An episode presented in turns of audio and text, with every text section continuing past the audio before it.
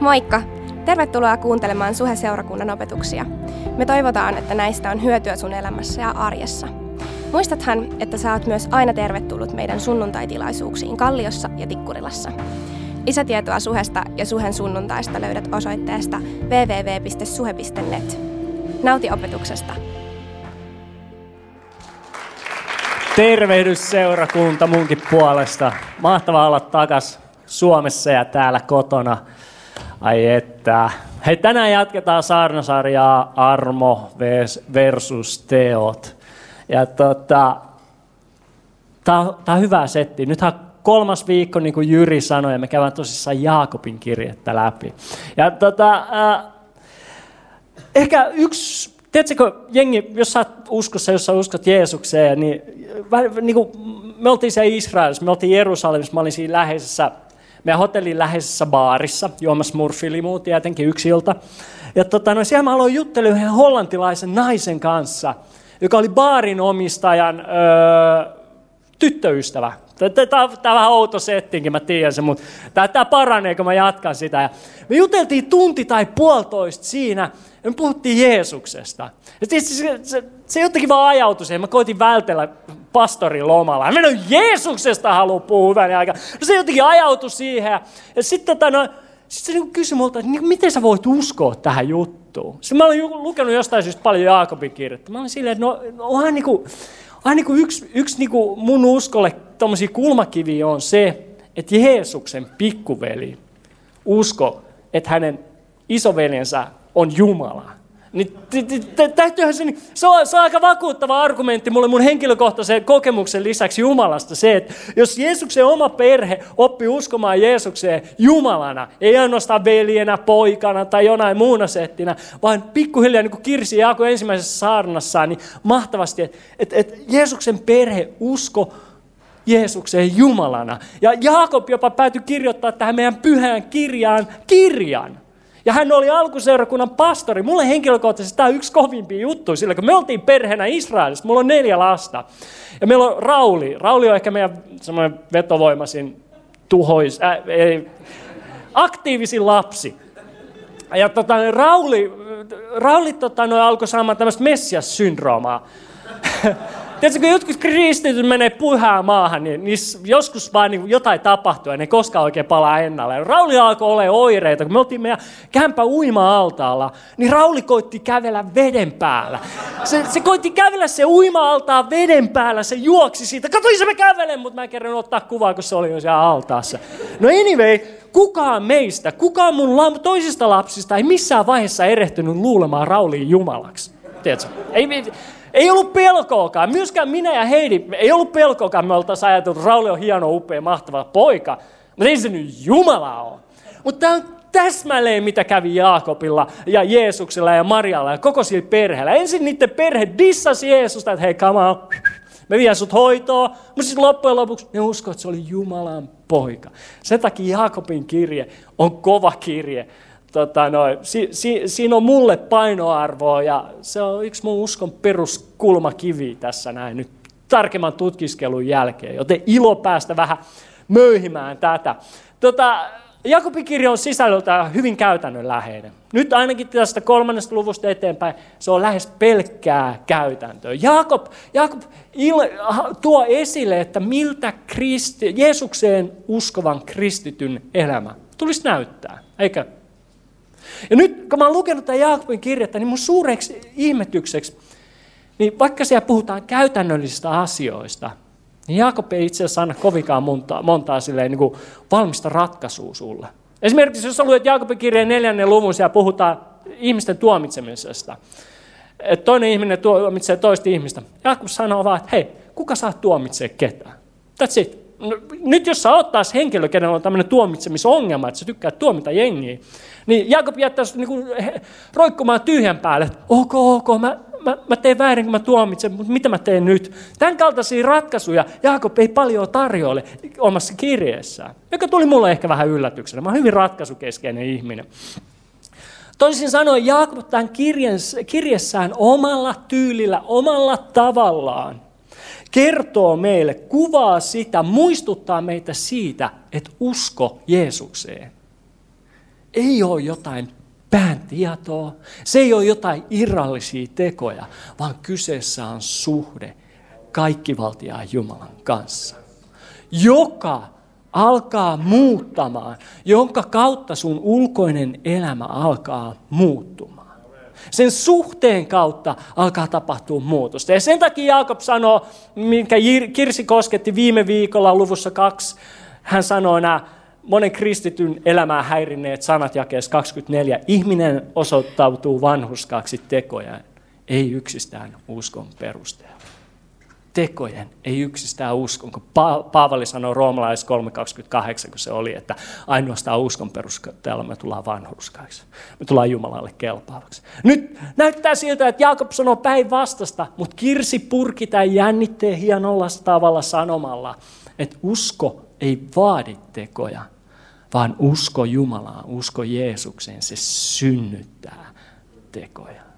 Ja se on, mistä Jaakob puhuu loppukirjeensä. Se avaa niitä. Se, tavallaan se niin kuin sanoo kolmannessakin luvussa, jos sä uskot Jumalaa, sä puhut näin. Jos sä todella uskot Jeesukseen, sun puheen pitäisi näyttää tältä. Jos sä uskot Jeesukseen, sun pitäisi kohdata sun lähemmiä siis tällä tavalla. Ja tämä on Jaakobin kirjeen teema tästä eteenpäin. Tänään me luetaan kolmannesta luvusta Jaakobin kirjettä ja ensimmäisestä jakeesta eteenpäin. Ja me tullaan puhua meitä kaikkia koskettavasta aiheesta, joka on kieli. Kuinka monella on tämä kieli? Tietysti, ennen kuin me luetaan tämä, mä aina halunnut tehdä tämän seurakunnassa. Ja mä haluan, että kaikki osallistutte. Okay? Mä, mä, mä aina, siis tää, tää, tää, tää mun, mun bucket listillä on tehdä tämä seuraava juttu. Kuinka moni on mukana? Aika harva käsi. No aika hyvin näkyy. Te, te, te ette pelää pelkästään, koska eihän korsolainen pyytäisi sinulta mitään, mistä sä voisit joutua pulaa. Eihän. Ei todellakaan. No niin, mä lasken kolmeen. Lasken kolmeen ja sitten me kaikki näytetään kieltä. Ja tietysti mä lupaan, jollekin teistä tämä on ehkä vapauttavia asia, mitä sä oot tehnyt vuosia. Koska kuinka moni on näyttänyt lapsuutensa jälkeen kieltä? Ha? Sen takia ei kannata kättä nostaa. Ja tiedätkö, sinä, joka olet vähän ujompi tyyppi, ja sä vähän niin kuin stimulaatio tai rohkaisua saadaksesi kielessä ulos julkisella paikalla, niin sä voit ajatella kaikki niitä norja- ja, norjalaishiihtäjiä, jotka Iivo Niskanen jätti taakseen voittaessaan hiihdo MM-kultaa tällä viikon Lahdessa. Ok, ok. Oletteko te valmiita? Eli kolmosella kaikki näyttää kieltä. Ihan vaan siksi, koska tämä on kivaa. Yksi, pelottaako?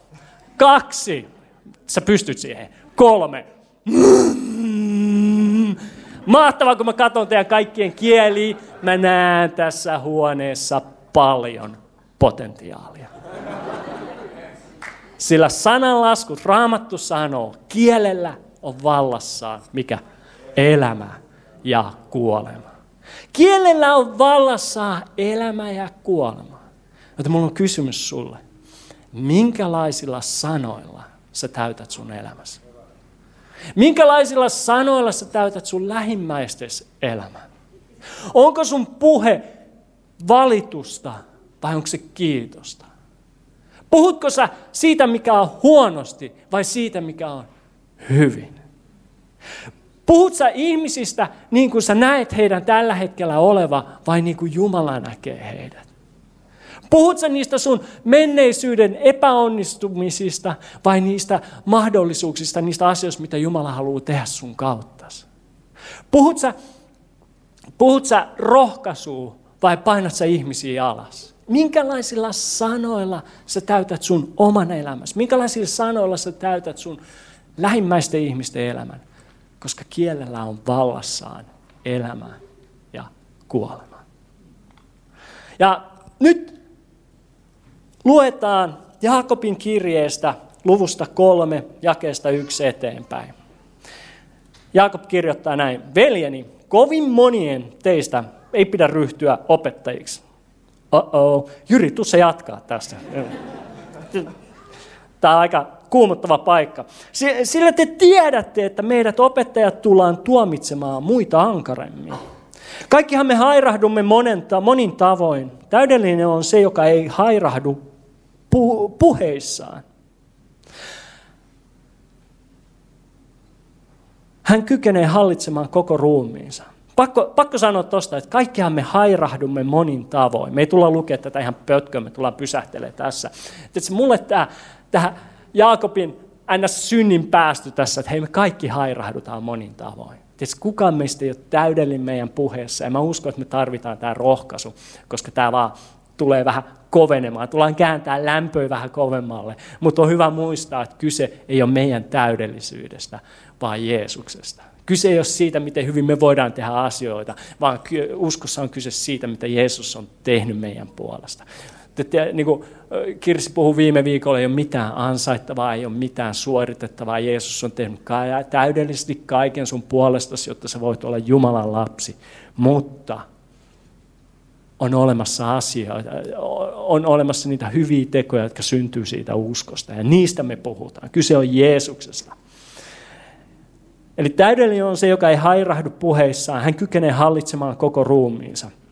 Ja nyt seuraavan neljän jakeen ajan Jaakob antaa meille kolme kuvaa kielen vallasta. Jaakob antaa meille kolme kuvaa kielen voimasta, joista ensimmäinen on, jos panemme suitset hevosen suuhun, me saamme sen tottelemaan itseämme ja voimme ohjata koko hevosta.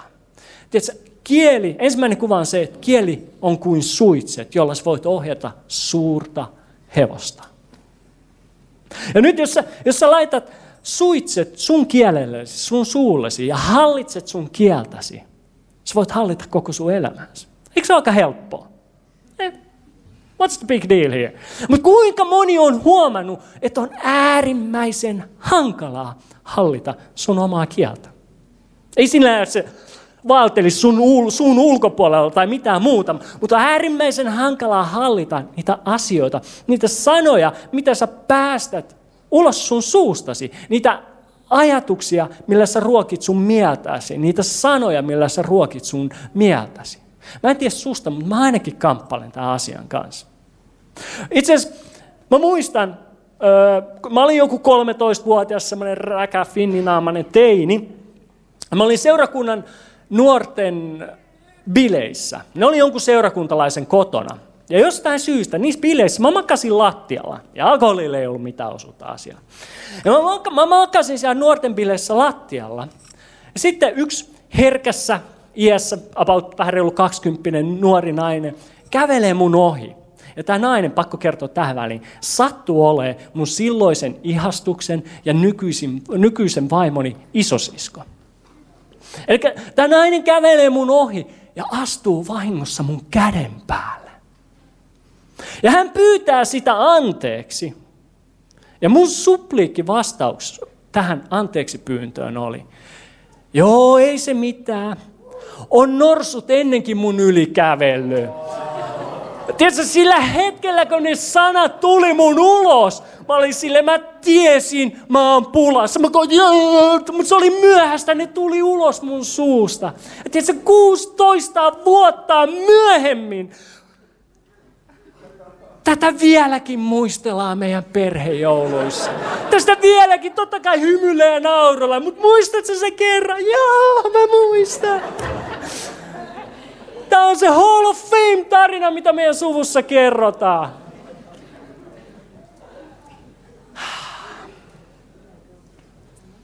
Mä, mun pitää oppia hallitsemaan mun kieltäni. Monin eri tavoin. Mä tarvitsen suitset mun kielelle. Koska kun sä hallitset sun kieltä, Jaakob sanoo, sä hallitset koko sun elämää. Eikö se ole kova juttu? Se on kova juttu. Ja tiedätkö, mä en täysin ymmärrä, miten näin pienellä lihasmöykyllä voi olla niin paljon valtaa. Mä, mä en ymmärrä, mä en täysin käsitä sitä. Mutta mut mä uskon, että syystä läpi raamatun meitä varoitetaan, meitä muistutetaan kielen synneistä ja kielen vaaroista ja niiden seurauksista, syntien seurauksista. Läpi raamatun. Heti syntiin lankemuksessa käärme puhuu kielellään, puhuu sanoilla ja haukuttelee kaikki lankee syntiin. Ja siitä se vaan jatkuu läpi raamatun. Kielen voima.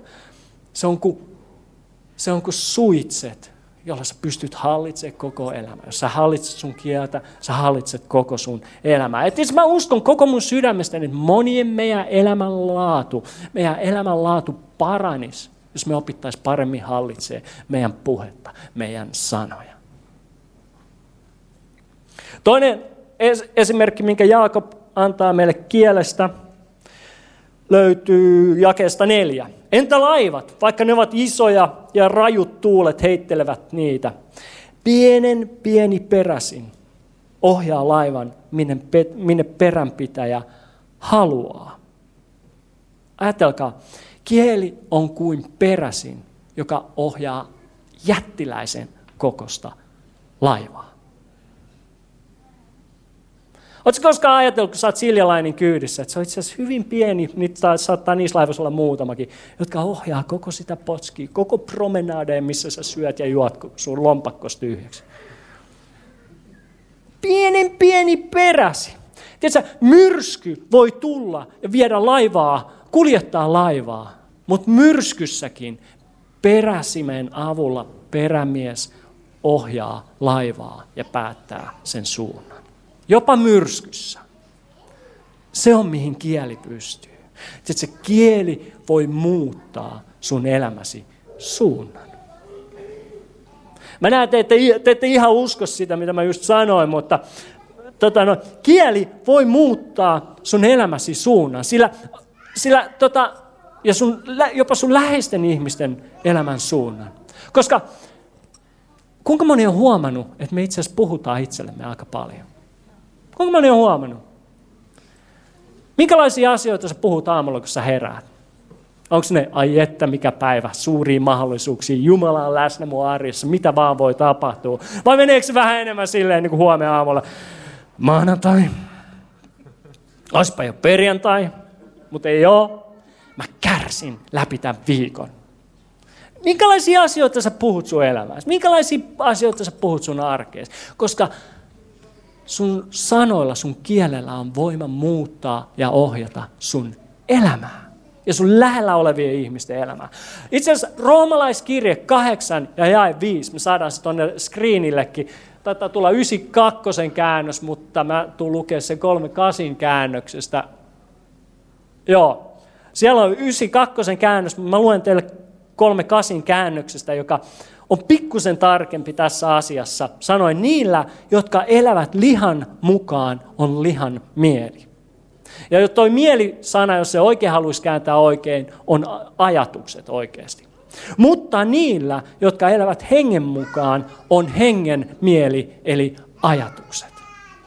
Se, mitä Paavali sanoo, on mitä? Eli ne, jotka elää lihan mukaan, ne ajattelee mitä? Ne, jotka elää tyydyttäen vaan omaa lihansa, elää tässä hetkessä, kaikki on nyt just mulle, mitä tahansa, elää synnissä, miten tahansa haluat kuvailla sitten sanaa liha, niin missä niiden ajatukset on? Mitä ne ajattelee? Ne ajattelee lihan mukaan, ne ajattelee niitä lihan ajatuksia. Niiden mieli on täynnä tässä ja nyt olevia asioita.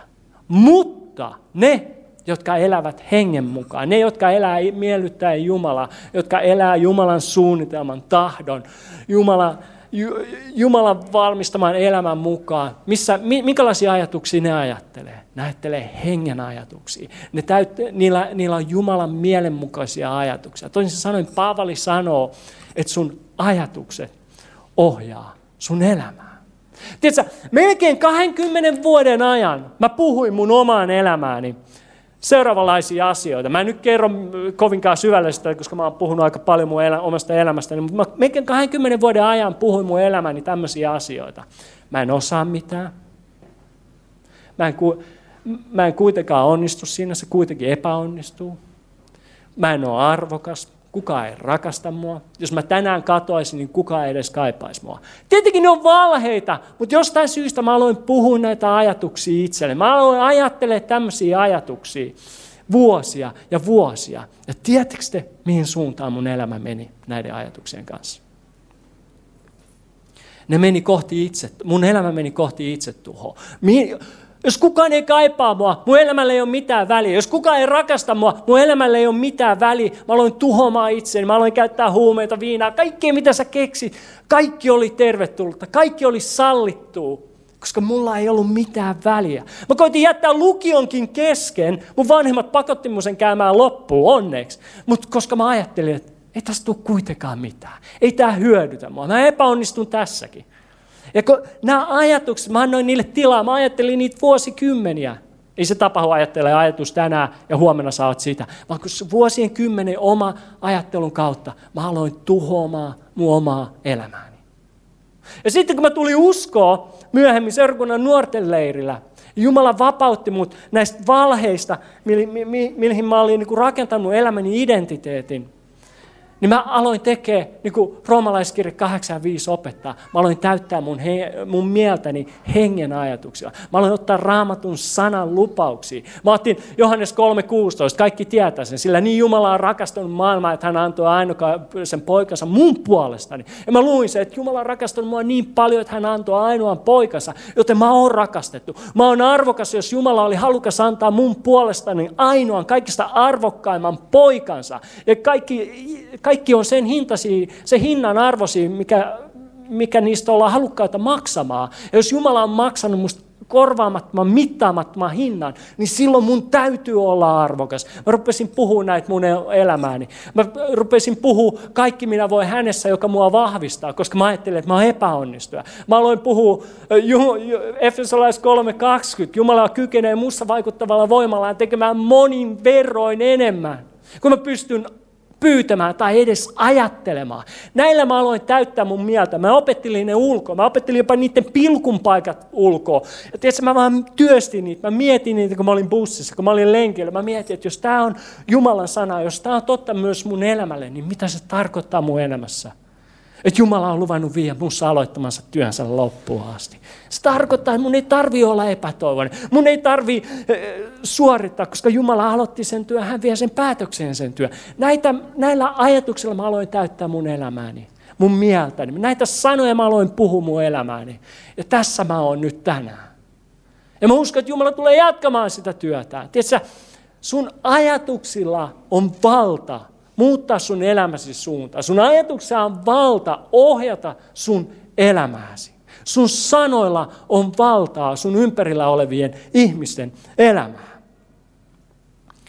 Joten mihin suuntaan sun ajatukset ohjaa sun omaa elämää?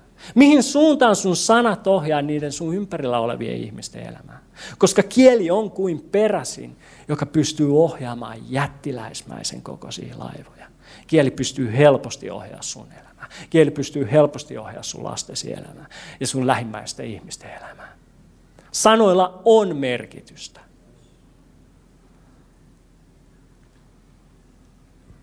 Kolmas kuva, minkä Jaakob antaa kielestä, löytyy jakeesta 5 ja 6. Samoin kieli on kuin pieni jäsen, mutta se voi kerskua suurilla asioilla. Pieni tuli sytyttää palamaan suuren metsän. Ja kielikin on tuli.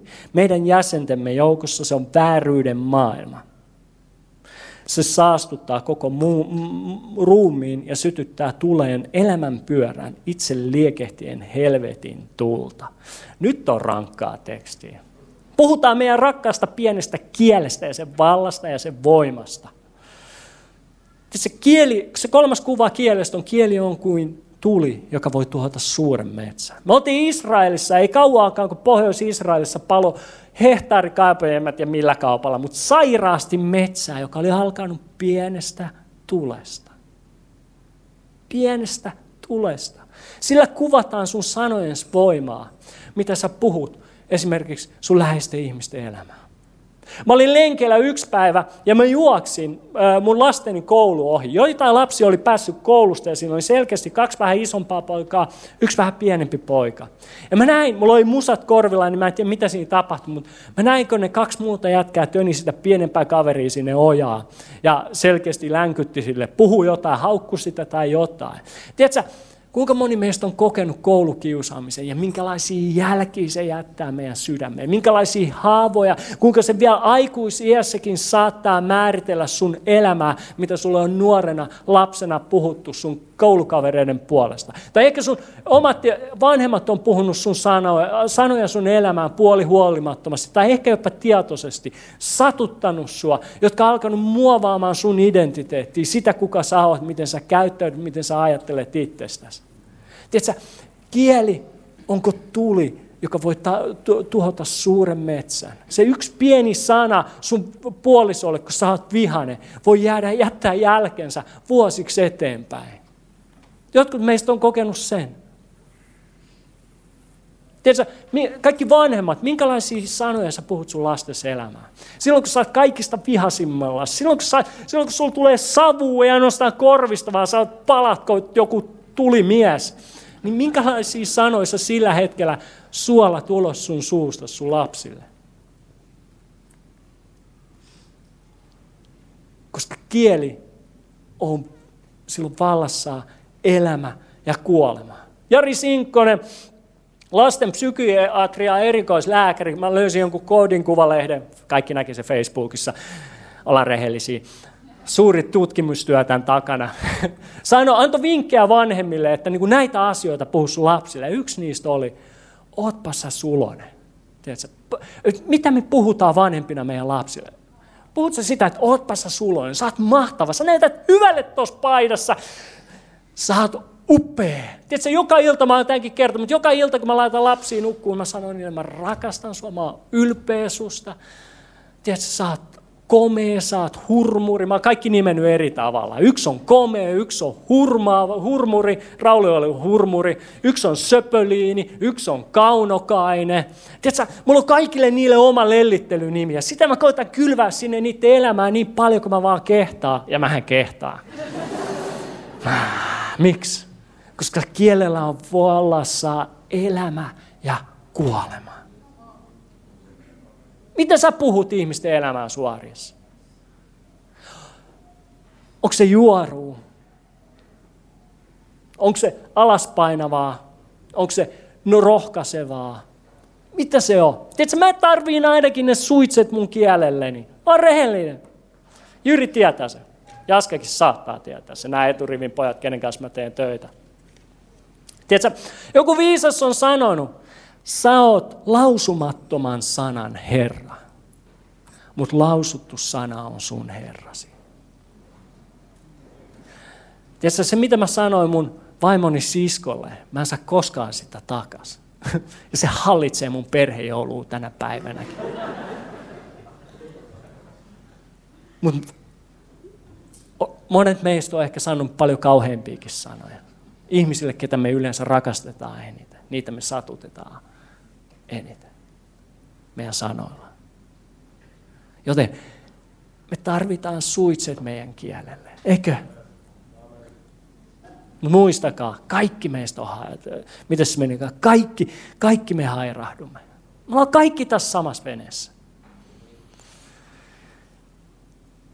Eli Jaakab antoi meille kolme kuvaa kielestä, tai kielen vallasta ja voimasta. Ensimmäinen kieli on kuin suitset, ja, ja niiden avulla, näiden suitsien avulla, jos me hallitaan meidän kieltä, me voidaan hallita meidän elämää. Mutta se on vaan sairaan vaikeaa. Toinen kuva oli se, että kieli on kuin pieni peräsi, joka ohjaa jättiläismäisiä laivoja. Sun kieli, sun sanat, sun ajatukset ohjaa sun elämää. Ja mä haluan siihen lisätä vielä yhden, yhden asian, minkä mä opin mun elämässäni. Niiden valheiden kautta, mitä mä uskoin, on se, tähän, että niin kieli ohjaa sun elämää, on se, että sun elämä liikkuu sun mieltä, sun ajatuksia hallitsevien sanojen suuntaan. Sun elämä liikkuu sun mieltä hallitsevien sanojen suuntaan. Usko tai älä. Kokeile sitä. Joka aamu laitat myönteisen levyn päälle. Katso, tuleeko vaarista vähän parempaa. Sinä, joka olet uskonut valheen, ala korvaa sitä Jumalan sanan totuudella. Kato, voiko Jumala tehdä jotain sun elämässä. Ja kolmas kuva oli, oli että kieli on kuin tuli, joka voi tuhota suuren metsän. Joten se sana, mitä sä et ole lausunut, sä oot se Herra, mutta kun sä lausut sen, siitä tulee sun Herra. Ja nyt se, mitä mä luen tämän raamatun paikkaan, niin kaikki, mitä Jaakob on meille tähän mennessä sanonut, on se, että kieli on maailman vaarallisin ase, joten pidä se kurissa. Eikä? Jopa tämä meidän suomenkielinen raamattu on otsikoinut tämän kohdan, paperiraamattu ainakin, pitäkää kielenne kurissa. Helppoa, eikö se ole? Piece of cake. Mikäs tässä? Lähdetään menee. Pitäkää kielenne kurissa. Eikö aika moni, moni meistä ole yrittänyt sitä? Ja nyt lopuksi Jaakob pudottaa meille vielä pienen pommin tähän. Takeesta seitsemän eteenpäin. Kaikki eläimet ihminen voi kesyttää ja onkin kesyttänyt. Nelijalkaiset linnut, matelijat ja meren eläimet, mutta kieltää ei yksikään ihminen pysty kesyttämään. Se on hillitön ja paha, täynnä tappavaa myrkkyä. Kiitos Jaakob noista elävistä yksityiskohdista. Jos koko juttu on ollut, hei pidä sun kieles kurissa, niin miksi sitten lopuksi sanot, että kieli on paha ja kukaan ei pysty sitä kesyttämään? Rohkaisuu parhaimmillaan, eikö? sanat, kieli, kukaan ihminen ei pysty kieltään kesyttämään. Tiedätkö, siinäpä se onkin. Sä et pysty koskaan kesyttämään sun kieltäsi, niin kuin sä voit kesyttää vaikka leijona ja paijata sitä ja elää sen kanssa sun olohuoneessa. En suosittele. Mutta sä voit oppia päivä päivältä pitää sun kieltä kurissa laittamalla sille suitsi. Ja tiedätkö, tämä tuo meidät hyvin raadollisella tavalla koko ja- Jaakobin kirjeen läpikulkevaan painiin armon ja tekojen väliseen siihen painiin meidän kristityn arjessa. Sä et pysty kesyttämään sitä, mutta sä voit oppia kyllä hallitsemaan sun kieltäsi enemmän ja enemmän sun arjessa. Kuinka moni on joskus lopettanut kiroilun? Tiedätkö, silloin kun ensin sä puhuit V, mikä B, B, K, S, mitäs niitä sanoja olikaan. Sitten silleen niin joka toinen sana. V, kaunis, P, ruma, S, päivä. Tämä menee vähän, mun pitäisi saada käyttää niitä sanoja, mutta mä säästän tätä korvi. Anyway, sä pu- mä puhuin joskus jossain vaiheessa, kun mä olin villi nuori ja vapaa tolleen. Mutta mä jouduin opettelemaan sen pois. Sen verran mäkin pystyn mun kieltä hallitsemaan. Mä pystyn jättää kirosanat. Siinä meni joitain viikkoja. Ehkä sitten vähän myöhemmin vielä tänä päivänäkin joskus saattaa lipsahtaa jotain. Ei nyt enää, mutta tota, tiedätkö, mä pystyn sen verran hallitsemaan mun kieltä, mutta koetapa alkaa muuttaa sitä, jos sä, jos sä oot koko elämässä puhunut, vaan valittanut, koko elämässä puhunut negatiivisesti, koko elämässä puhunut, juorunut toisista, niin alppa muuttaa semmoista. Ja se on, mutta se on se, se on se paini, mihin meidät on kutsuttu. Armosta sut on pelastettu, mutta sun usko näkyy sun puheessa. Ja tiedätkö, se tuo hyvin raadollisella tavalla tämän sanojen, tai kieli tuo tämän painin esiin meidän elämässä. Sillä on, mun mielestä on niin paljon helpompi juoruta, kun puhut totuutta. Eikä? On niin paljon helpompi valittaa, kun puhuu kiitosta. On niin paljon helpompi ää, painaa alas, kuin rohkaista. On niin paljon helpompi viljellä sarkasmia, kuin rohkaista jotain toista ihmistä. On niin paljon helpompi olla hiljaa, kun sanoo, mä rakastan sua. Eikö? Tämä on se paini armojen ja tekojen välillä, mihin meidät on kutsuttu. Armosta pelastettuna meidän puheen pitäisi olla elämänlähde. Meidän sanojen pitäisi olla elämänlähde, ei kuoleman lähde. Mutta todellisuus on hyvin usein jotain muuta. Mutta meidät on kutsuttu tähän painiin. Ja me pistetään suitset meidän suulle me koitetaan hallita ja kontrolloida sitä, mitä me puhutaan. Mä näen, että et ole vieläkään vakuuttunut siitä, että tämä auttaa sua. Ja mä sanoin, että, että tota noin, Jaakob ei tuo kovin paljon käytännön ohjeita. Mutta onneksi Jaakobin isoveli Jeesus, joka muuten oli Jumala, sano tähän asiaan liittyen kanssa jotain ehkä helpottavaa. Se löytyy Matteuksen evankeliumista luvusta 12 ja jakeesta 34. Siellä Jeesus sanoo, mitä sydän on täynnä, sitä suu puhuu. Mitä sydän on täynnä, sitä suu puhuu. Albert Einstein sanoi, viisas mies joskus elänyt, että ongelma ei koskaan ratkaista sillä tasolla, kun se on, sillä samalla tasolla, kun se on syntynyt. Jos sä haluat ratkaista tai tuo, saada apua sun puheeseen, sä tarvitset, että Jumala, pyhähenki, parantaa sun sydämen. Koska sun sydän on itse asiassa, kuuntele, tämä on hyvä, koska tämä ei ole mun oma. Sun sydän on moottori, joka käynnistää sun suun. Sun sydän on moottori, joka käynnistää sun puu, suun. Sun sydän puhuu, sun suu puhuu sitä, mitä sun sydämestä löytyy. Jos sä todella haluat tietää, mihin sä uskot, jos sä todella haluat tietää, mitä sun elämässä on meneillään, kuuntelepa niitä sanoja, mitä sä puhut. Kuuntelepa sitä, miten sä puhut itsellesi ja toisille ihmisille. Ajatelkaa, jos olisi keksitty laite, joka pystyy sun puheen lisäksi nauhoittaa myös sun ajatukset. Ja sanotaan vaikka viikon ajan. Kaikkea, mitä sä ajattelet, kaikkea, mitä sä puhut, nauhoitettaisiin. Sitten sut laitettaisiin pöydän eteen istuu. Joku painaa playtä. Mitä luulet? Tykkäisit sä siitä, mitä sä kuulet? Olisiko se sävy semmoinen? Olisiko, se, olisiko ne asiat semmoisia, mitä sä haluaisit niiden olevan? Jos sä haluat oppia hallita sun kieltäsi, niin sun täytyy antaa, niin se alkaa siitä, että sä annat Jumalan parantaa sun sydämesi. Sä annat Jumalan koskettaa sun sydäntäsi. Jos sä et kuule siitä, jos sä et pidä siitä, mitä sä kuulet, kun sä kuuntelet sun omaa puhetta, niin sä tarvitset pyhää henkeä parantamaan sut eheyttämään sut täältä. Tiedätkö, joku on sanonut joskus, että sä et voi elää sun elämässä haavoitetulla sydämellä. Miksi? Koska sanalaskut sanoo, että ennen kaikkea muuta varjelle sitä, mikä on sydämessäsi. Se on koko sun elämässä lähde. Sun suu puhuu, mitä sun sydämessä on. Ja jos sun suu antaa ilmi, että sun sydän ei voi hyvin, mä suosittelen, että sä teet jotain. Että sä pyydät Jumalaa auttamaan sua. Että sä pyydät Jumalaa parantamaan sut. Että sä pyydät Jumalaa eheyttämään sut.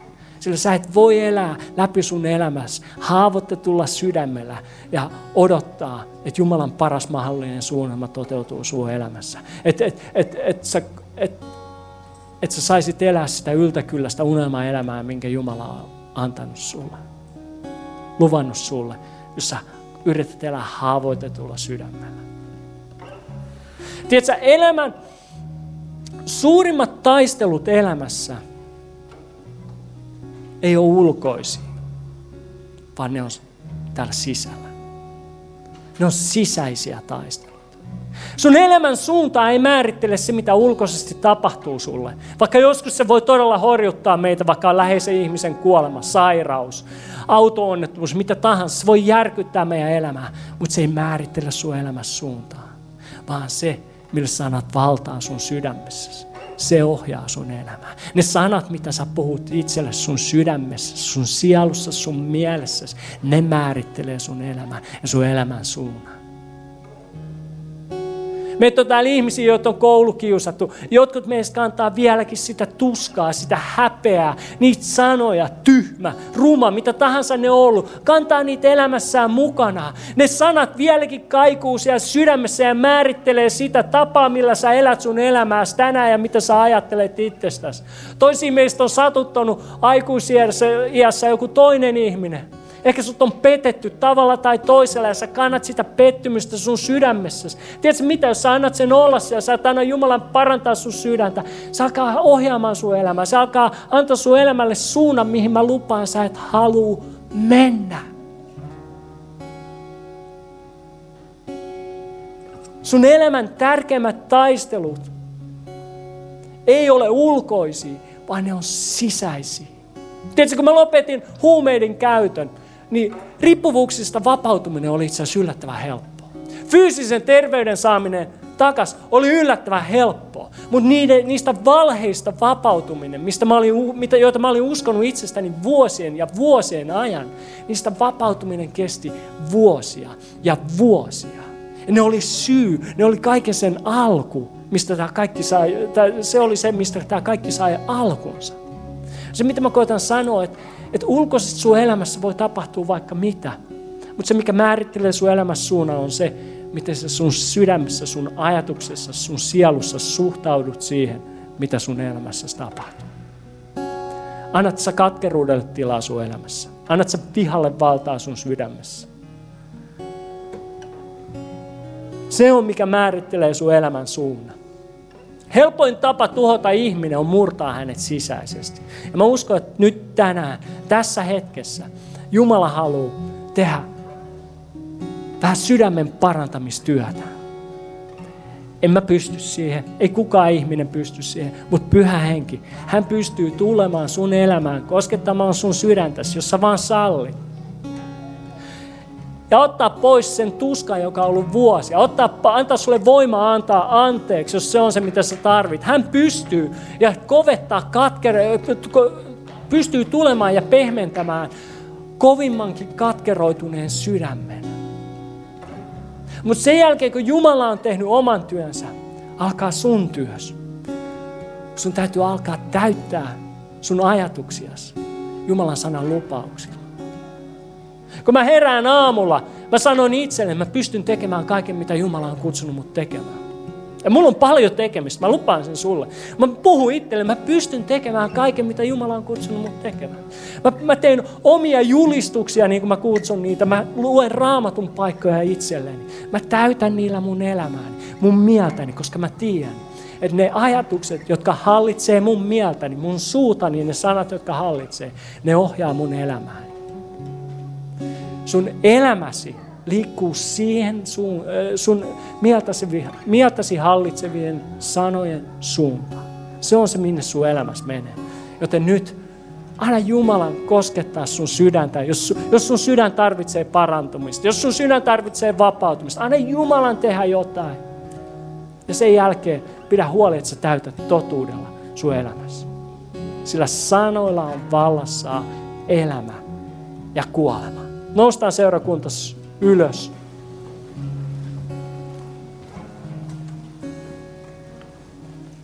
Sillä pienellä kielellä on vallassa elämä ja kuolema. Ja tiedätkö, mä haluan olla osana seurakuntaa, joka valitsee elämän. Mä haluan olla osana seurakuntaa, joka valitsee elämän. Tai niin kuin Trainspottingin sanoin, choose life.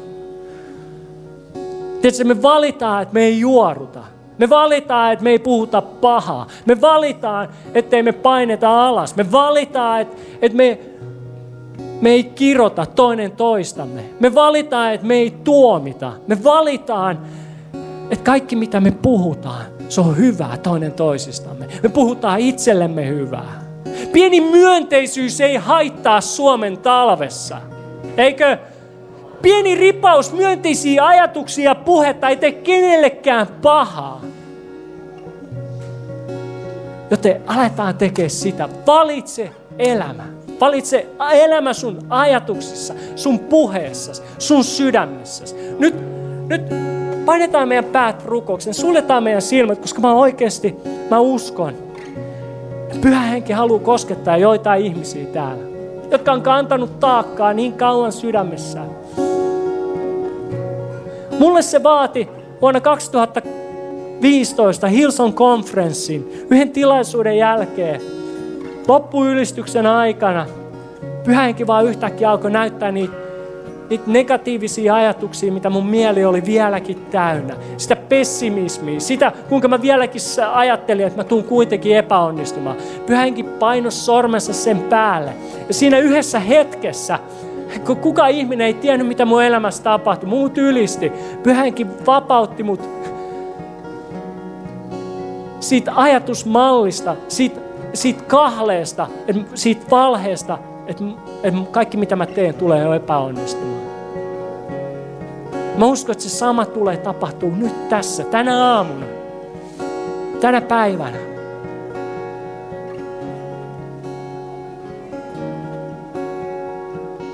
Ollaan pieni hetki hiljaa. Annetaan pyhän hengen puhua meidän elämään. Mikä se on, mitä pyhä henki, mistä pyhä henki haluaa vapauttaa Mikä on se, mistä Jumalan hengellä haluaa parantaa sut, sun sydämessä?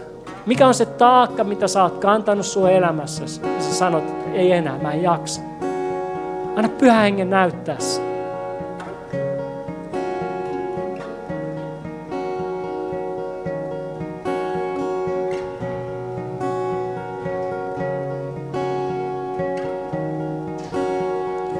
Jollain myös täällä on syyllisyyttä niistä sanoista, mistä saat puhua.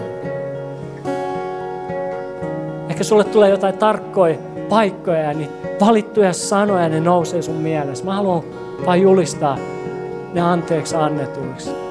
Jeesuksen nimessä.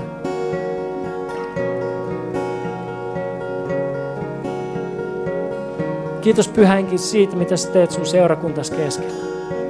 Kiitos niistä asioista, joita sä oot tuonut esiin ihmisten sydämissä ja mielissä. Ja nyt me yhdessä seurakuntana,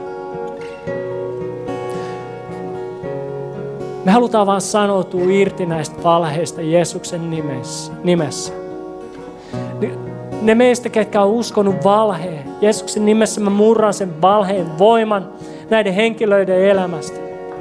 Tulkoon täys vapaus, se vapaus, jonka Jeesus oot antanut meille jokaisella ristillä, meille jokaiselle ristillä. Jeesuksen nimessä katketkoon valheen kahle. Ne sydämet, jotka tarvitsee parantumista tällä hetkellä. Jeesus, oot parantien parantaja. Sulle sydänleikkaus on pieni juttu ja nyt Jeesuksen nimessä mä puhun eheyttä. Se pettymyksen tuska väistykö Jeesuksen nimessä. Tulkoon kyky antaa anteeksi.